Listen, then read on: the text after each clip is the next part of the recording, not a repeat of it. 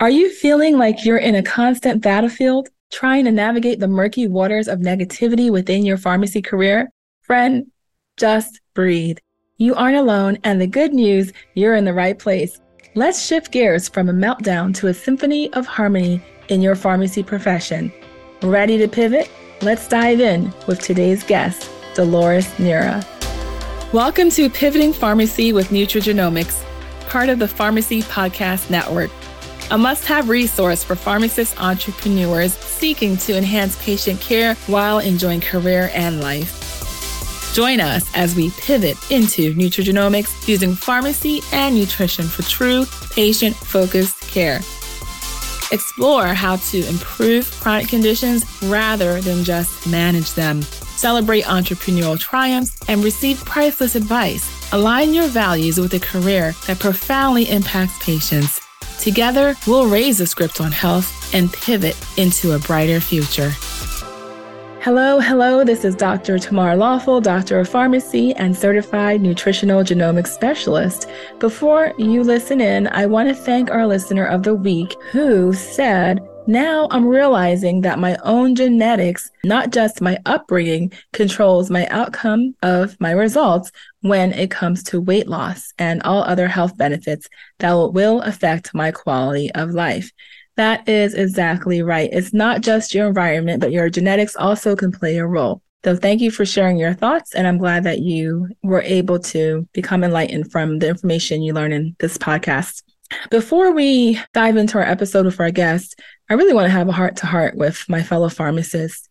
You know, there are reflections of feeling overworked, understaffed, and underwhelmed amidst the tumultuous situations in a wide pharmacy landscape, particularly resonating with recent nationwide movement, Pharmageddon. In this sea of frustration and burnout, your feelings are far from unusual and definitely not indicative of any personal or professional failure. It's these shared experiences that underline the urgent need for change, for a transition from toxic work environments to an atmosphere of positivity and harmony. And that is exactly where our discussion today gains its relevance. Let our dialogue not only be one of understanding, but also one of transformation as we journey collectively from an environment plagued with toxicity to a tranquil sphere of professional satisfaction. So today, we're taking a break from the science of genes and nutrition to focus on the human side of the equation, the pharmacy team. Our guest is a positivity powerhouse, Dolores Neira. You're in for a real treat as this remarkable woman has been transforming the world of corporate culture since 2001, inspiring leaders with her solution driven mindset. And she's here to share that wisdom with all of us. Before we delve into our heartfelt conversation, let me give you a glimpse of who Dolores is. She passionately believes that brains rule the world. And here's where it gets really interesting. She distinguishes between our brain and our mind as two separate entities that guide our actions and energy. Are you captivated as I am right now? Dolores is renowned for her vibrant energy, her razor sharp wit, and her uncanny ability to create positive working environments. She's a dream maker who consistently designs workplaces where attrition rates plummet and spirits soar to new heights. And if that wasn't inspiring enough, Dolores is a published author. Yes, she penned the book, A Workplace Inspired, and is a licensed brain health trainer with Dr. Daniel Amen her dedication to inspiring leaders and teams is truly unparalleled. So, my friends, let's begin our empowering exchange with Dolores. Now, Dolores, as uh, we try to pivot our roles in pharmacy and truly begin to make a difference in our patients' lives, we often find ourselves leading teams, whether as business owners, managers, or supervisors. So I'm really interested in knowing how the brain and mind can support the actions and energies of people in these positions. So, what's the difference between a brain and a mind? So, first of all, I'd like to say thank you for having me, Tamar. We go way back, and uh, you and I share a desire to seek wellness. And I feel like we have to start with the brain. I'll get to answering your question here in a minute, but I do have my little brain right here. I'm ah. So this brain right here, when you're in the workplace, it functions more than anything right here in the prefrontal cortex. So I tell folks that this is what we have to focus on when we're in the workplace because the prefrontal cortex handles your uh, your organization, your focus, your empathy. It focuses on the tasks that you need in the workplace. And so when I do trainings and I share that information, I share that if you're not good to your brain specifically, your prefrontal cortex will f- suffer and you'll come to work less than 100%. So if you're already coming to work less than 100% ready to tackle the challenges of the day and you have constraints or you have requests on your time and on your effort and your energy that's over the top, you're already going to be kind of setting yourself up for, I wouldn't say failure, but the challenges will be able to uh, kind of take you down easily. And I think that that's why I was so interested to come here and speak with you today, Tamar, is I know that the pharmaceutical industry and the pharmacists specifically are going through some challenges right now. You never think about that. So to answer your question, the brain is physical. This is physical. This can be damaged and in fact, the brain is easily damaged. We don't think about the brain being the first thing that we have to take care of because boxers, football players, we have to realize how much impact we're making on the brain. The brain is only about six pounds and the, the brain is housed in a the skull, right? But the but it's a bony ridges if you looked underneath the skull, and the brain is a consistency of butter or cream cheese. And so when you bang that, that's when you get your concussions because you're hitting it against those bony ridges of the skull. So I say all that to tell you that the brain is physical, it's the biology of your brain, but your mind is imaginary. And all the functions that your mind thinks and creates will influence the brain. It's almost like the filter. The mind is the filter. We've gone through many, many situations in our lives. Memories were built and all that is stored in the mind. And so I see the mind is like a filter and then it affects the brain. I don't know if you've ever heard the quote that says, your thoughts become your feelings, your feelings become your actions, and your actions become who you are. yeah. That's because you've allowed the mind to begin to focus or to influence the brain function for the long term. You know, you could talk about drug addiction, you could talk about anything like that, and the mind will will begin that process to start to hurt the brain. But that's the really the difference. The brain is the biological or the physical, and mm-hmm. then the mind is more of the imaginary and the functions that we see in, in life, uh, we see through the mind first. So we can, you know how you say have a, a, a positive mindset? That's because the mind can really focus uh, first and then allow the negativity to affect the brain. Wow. So it sounds to me that the, the mind is very powerful and very mm-hmm. Very proud. And we all, we forget that it's in there. You know, we got this little six pound thing that it, it actually takes 30% of your calories to keep your brain functioning optimally. And so when we go on these fasts where we're only eating like 500 calories a day, that's why we get the brain fog and that kind of thing because you you're like your brain's like wait I need I need some more here. you can't think too well. It's a little yes. brain needs it. Yeah, so I can definitely see how the not just the physical brain but the imaginative yes. brain, the mind will definitely support our actions and energy and and as uh-huh. pharmacists in certain environments, as you mentioned, if we don't know how to deal or reframe our mind to uh-huh, walk uh-huh. into certain work conditions, it can indeed be detrimental to. We're less apt to handle stress, really, if you yeah. want it in a, in a summary form, when you you haven't been taking care of your brain. And the way that we don't take care of our brain is by not having enough water, not sleeping seven hours minimum, not having those greens, you know, those uh, all those superfoods that are encouraged for us to have not taking the, the right meds if you're dealing with any kind of medical issues and you're you're not taking the appropriate meds, that'll affect the brain as well. And then just social, you know, a lot of us got, uh, because of COVID have become very antisocial or introverted. And the brain needs that. It needs the stimulation of other people and relationships and that kind of thing. Definitely positive relationships. And pivoting slightly, going back to um, what the pharmacy profession is facing right now um, with walkouts and unsafe working conditions, how do you feel uh, that these situations could be managed in a way to promote better brain health? So let's go to the core. The core is that the demand is a lot higher now post COVID or while we're in, transitioning out of mm-hmm. COVID than it was prior to COVID in 2018, 2019. We just thought that it was going to be transitional to where it would be, what did we say at first? Three months, six months, oh, a year max. And, you know, we're still kind of dealing with it here two and a half, three years later. So, and it's a basic business principle supply and demand. We have demand. Do we have the supply? And, and again, the industry, uh, uh specifically your industry, feels like maybe, oh, we're just going to hold on and add a few more people, you know.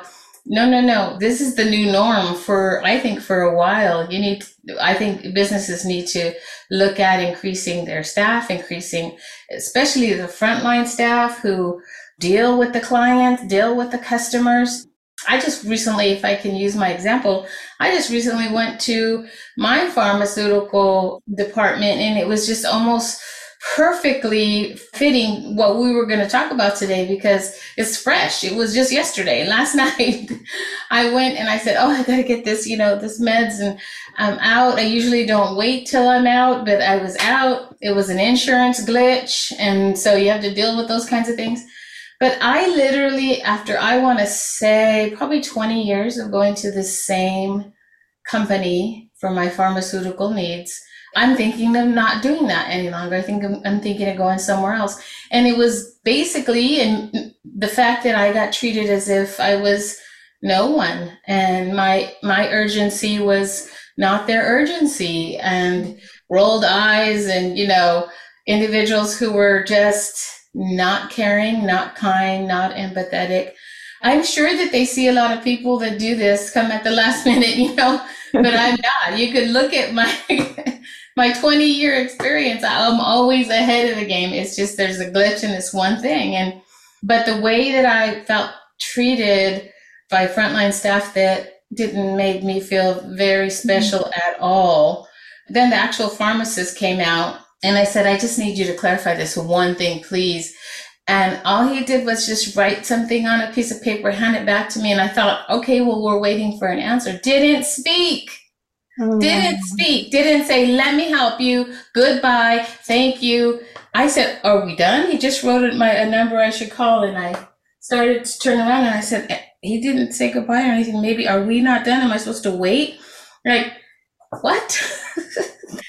I mean, how long will it take you to say thank you? This is where you go next. That's seconds. Yeah. So you can imagine the, the stress that they're under. they're not they're not even having that connection anymore with, with the customers or patients that are coming in. They're on stressful environments, insufficient staffing, as you mentioned, and and probably even um, in environments where the people they report to, their leaders, are being more reactive versus proactive not um, thinking ahead of time of how they can actually support these pharmacists, but being reactive. And when pharmacists are now disgruntled, now maybe collectively they're taking action. So, uh, would you agree that the pharmacy staff from the front end to the pharmacists are just not happy? Well, they didn't. I didn't even know if they were because this was t- at the tail end where they were going to close like within half hour. And the gal who came up to me, she didn't have any kind of clothing that showed that she was from there. I, you know, it, she looked like she was a, a customer just mm-hmm. coming around. And so I was just puzzled all the way through. And all I remember saying is, okay, so what do I need to do next? And everything was no, no, no, no. Mm-hmm. And I mm-hmm. thought, okay, but explain it. I need my medicine. you know, and I was like, do you think that, like, I was asking the questions and she was just giving me the no or the yes. And then finally she just mm-hmm. told the pharmacist. Actually, I caught the pharmacist going by the window and I said, excuse me. I was assertive, you know, because I'm like, this is me. I don't do this. But now I know how people feel who are always doing it at the last minute anyway, I, I, it was just too um, coincidental that I had this experience just uh, at seven o'clock last night. yeah, and I said I'm going to use this.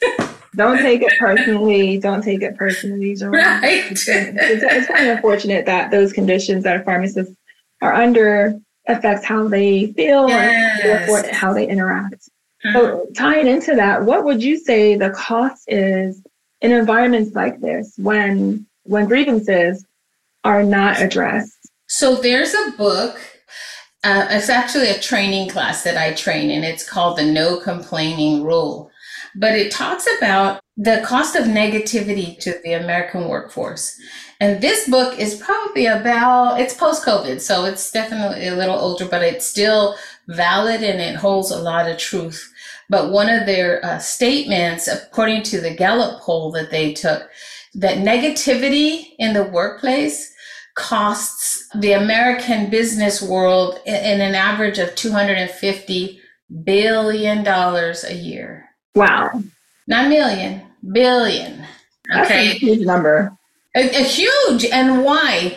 Because we focus on our feelings and you know we're we're feeling we're people we we're empathetic we but when you yell at me when you cuss at me when you look at me incorrectly in the workplace i will not work well for mm-hmm. the rest of the day and may not even come back that's unfortunately you know that the, the baby boomers back in the day or the traditionalists those were the generations that would be treated whatever way that they were treated, but they were there, right? And they right. came back to work. We don't have that anymore. We know that. The millennials have so many choices. So you treat them badly, they're out. That dedication is not there. Right. I worked with a, a team of medical professionals for about two years and you'd have individuals who were medical assistants or you know phlebotomists or just different people, different um, roles in the medical realm. And, and I was working with their teams. And if the boss or their supervisor said something to them that they didn't like, you would you would almost know they weren't coming back the next day. And they'd call out or they'd, they'd say, I'm putting my notice, I'm not coming back. Now everybody, it's the me generation. How do I feel about this? And if you have a leader who is not empathetic, who needs leadership development, let's just say. It could just make or break your whole company. Yeah, it definitely can. Because you have employees leaving, then that's going to lead to shortages. And mm-hmm. in a healthcare setting, that's going to impact the patient care. Well, I'm not saying coddle every employee. I'm saying mm-hmm. my point is the workforce has changed. When we're going through a pandemic, what are you thinking about? Oh my, put my mask on you know, getting my hands washed. Mm-hmm. How am I going to react to this? Why would I want to go to work in a, in an organization that I might get sick and die? I am the focus. And that's for a positive, strong workforce. We have to be about the we. We have to, you know, we need to focus about on on our goal. So I think that that's what I do I have a passion. I've been doing that for over 20 years where I can go in and I can identify kind of the weak areas. And really, it's just a matter of doing a little training, talking to um, the leadership there. But there has to be a commitment because this change isn't going to happen with one weekend training. It has to go for six months at least before people say, okay, I see the change. I'm going to jump on that and I'm going to be the, the way, you know, I, they're really serious about but if one little weekend retreats, you know, four hours, uh, the, the, the ones who, who are, you know, the core of the issues, mm-hmm. they'll just pretend for four hours and walk on, you know. We'll continue our conversation with our guest in our next episode. Dolores is proof that team morale and a positive work environment are as crucial to patient care as proper dispensing and disease management If any part of this conversation sparked interest or resonated with you, I'd love to hear your thoughts. Connect with me on Instagram or LinkedIn at Dr. Tamar Lawful. You can also leave a five star review and comment here in this podcast so you can help guide other pharmacists on a similar journey.